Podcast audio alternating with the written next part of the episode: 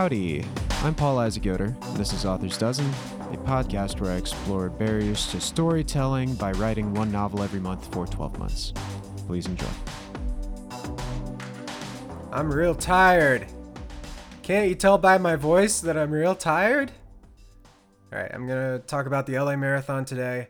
Um, it's going to sound like couched bragging. Um, and so what? Who cares? Uh, Los Angeles. It was, eh, let me set the scene for you. It was LA. Three days before shutting down the city due to a pandemic. They thought it was a good idea to go ahead and let 20,000 people sweat and puke and spit and snot a path directly through the heart of this dark city. So, this is the same race that I ran in 2019, and I missed qualifying for Boston by 30 seconds. Not bitter. So, they put me in the first corral. I ran with the same charity. I had the same strategy just get some protein, some glucose, some Tylenol, a very dense audiobook. Uh, there was one major difference. Uh, I was injured in the months before this race. That meant that I hadn't trained as hard as I could have or should have. In the first miles, I was flying six minute miles. If I'd kept up that pace, I'd have finished in 2 hours 40. I knew I could not keep up that speed. I could do 630 though, and I, I did. And I did all that until mile 17. Then it jumped to 730. It was only then that the lack of training began to tell. Only when I had to stop just to stretch, just to allay this strange shattering sensation in my thighs and calves. Um, I realized then that I could easily run 630 miles, but I couldn't run 26 630 miles. The solution, of course, doesn't involve running slower. The solution was to train more. The solution was to do the marathon over and over because doing something for the first time in a long time isn't how you win. Imagine your first baseball game being the World Series. I mean, it doesn't matter how strong or fast you are, how many steroids you pumped into your left butt cheek. You're going to want to have played baseball at least once first. So, unfortunately, that means that most of the work you're going to do in your given project comes pre race. You know, eat well, sleep well, work out, practice the skills that bring about success most of what you do during the race is doing what you practiced. There's a reason professional athletes do the same thing over and over and over and over and over and over and over. It's not because they didn't get it, you know. What do I do with this, how you say, football? It's not because they didn't get it. It's because when there's thousands of screaming fans and the game of your life is on the line, your brain isn't going to be in, you know, prime decision making mode. This goes doubly for combat. You know, I made a point in Siren Deep to not all of a sudden gift my protagonist with quote unquote natural prowess. It's not prowess that makes perfect, but practice. Think of the first time you did anything. You were scared, you're unsure, you're self conscious. And I say all this because I'm going to try to explain what's come to me by thousands of hours of practice. And, and no matter how well or unwell I tell you how to turn an idea into a story, it's a muscle you'll have to build all on your own. It's a skill you're going to have to practice, uh, whether by yourself or with a teacher, but it's practice. Um, however, the best practice I can suggest is to go until you can't go anymore, then recover, reassess, and repeat. You know, find out what carries you the furthest per stride. Find out the things that uh, trip you up and don't do that anymore. All right, so I've got an idea. What if there was like this detective story in a world where everybody could turn into one animal? I've written a lot of novels and other stories. I've also read tons of stories that generally do what my novel wants to do. So, okay, I've got a baseline understanding of how all this works. So, what makes a good detective novel? Well, first, a good detective. there's a school of thought where you can sort of like sit down and write out a character sheet, you know, what's their height, what's their age, what's their, you know, uh, gender, whatever. Um, first, I had to ask myself what I want my detective to accomplish and then sort of build him out from there.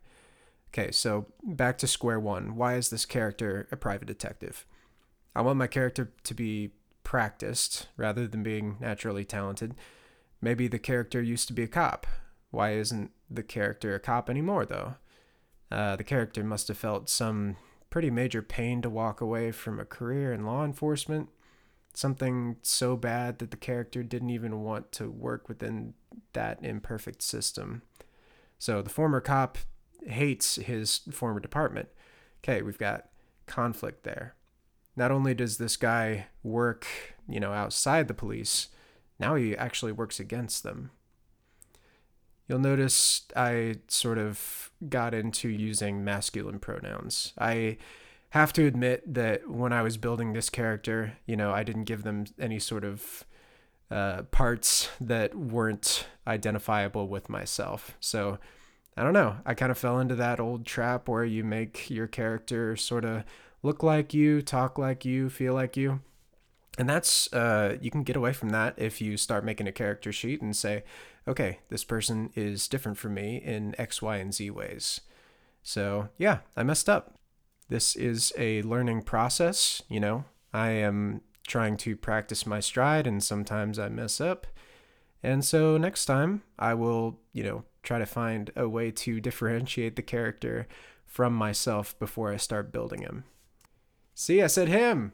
I did it again so there's a version of this where the character is different and probably better.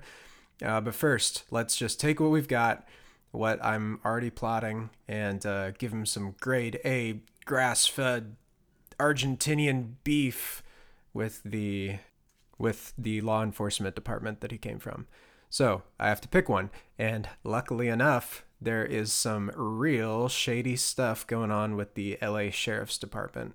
Um, the election that we just had gave us the best of bad choices, which, oh boy, there's all this complicated controversy. I mean, looking back, we have a former sheriff being arrested and is now in prison slash trying to get out of prison with this fake uh, Alzheimer's thing. It's it's all weird, but that weirdness I can I can take and I can insert it into the story. So let's slow down and take a look at the exercise I just did. Did you notice anything about it? So there were lots of question marks at the ends of lots of questions. That's probably the greatest drill you can run as a creative. You know, what if? If that, what then? Why? How? Who? Hubilation, hubilation, who? Who? This is problem solving. It's loads of fun. When I was writing Siren Deep, I had to construct the planet with a strange Nautilus style structure. Why is this structure so strong as to keep from caving in? Well, it's super strong. Um, why? It's. Well, let's keep our strange things to a minimum. So Maybe it's related to the magic that the characters use. And then you ask how. What's the definition of structural integrity? Something that doesn't move, I guess. Well, the structure doesn't actually need to be strong then, it just needs to be frozen in time. If it's incapable of moving, it can't fall apart. Problem solved in an unexpected yet coherent to the story way. That's interesting. One of the greatest writing exercises that nobody talks about are these what ifs. Come up with a strange concept and make it feel logical. That's how you create strange things that people nevertheless believe in. It's the reason why Star Wars nerds can debate the efficacy of the Tarkin doctrine, or the reason that lightsabers are so rare. You know, those debates are actually not just about poking holes in the plot a la CinemaSins, but actually interrogating and justifying their favorite universe by asking why things are the way they are and celebrating the clever way those questions are answered. See, story structure can give you the broad arc of your narrative. Picture it as like the map of the race you're going to run. Okay, we hit point A, point B, point C. Um, but the way between those points are the who, what, when, where, and whys, the what ifs, giving the most interesting slash dramatic slash funny slash depressing answer to those questions will depend on the tone of your story. Just like how you would run a marathon differently than a sprint. When I run every morning, sometimes I'll just visualize the book I'm writing and wonder about it a bunch because there are like unanswered questions in there that bug me and I want to fix it and make the book as cool as it can be. Okay, I just dropped that I run every morning. Uh-huh, back to bragging. But I truly have run every morning without exception since my freshman year of college, which gives me about 10,000 steps per run times 365 and if you carry the quadratic equation to the nth degree to the ninth yard. Oh. Okay, my lowest guesstimate here is that since freshman year at Taylor University, I've run 37 million steps, which is 22,000 miles. I was running, Jenny. This stuff is an exercise. The LA Marathon is quite tough every year I run it. It's the worst, but it's the daily, more unremarkable drills and exercises that get you to the point where larger feats are even feasible. See, just like I wouldn't recommend like a, a marathon runner to be like, oh, hey, go out and run a marathon. First, I'd say, hey, go for a run. I wouldn't say to somebody like, go win the World Series. Eh, start with T ball or coach pitch. Or I, I hear they're doing like machine pitch now with drones and algorithms, Facebook. I actually would not recommend somebody try to write a book in a month. I wouldn't recommend that right off the bat.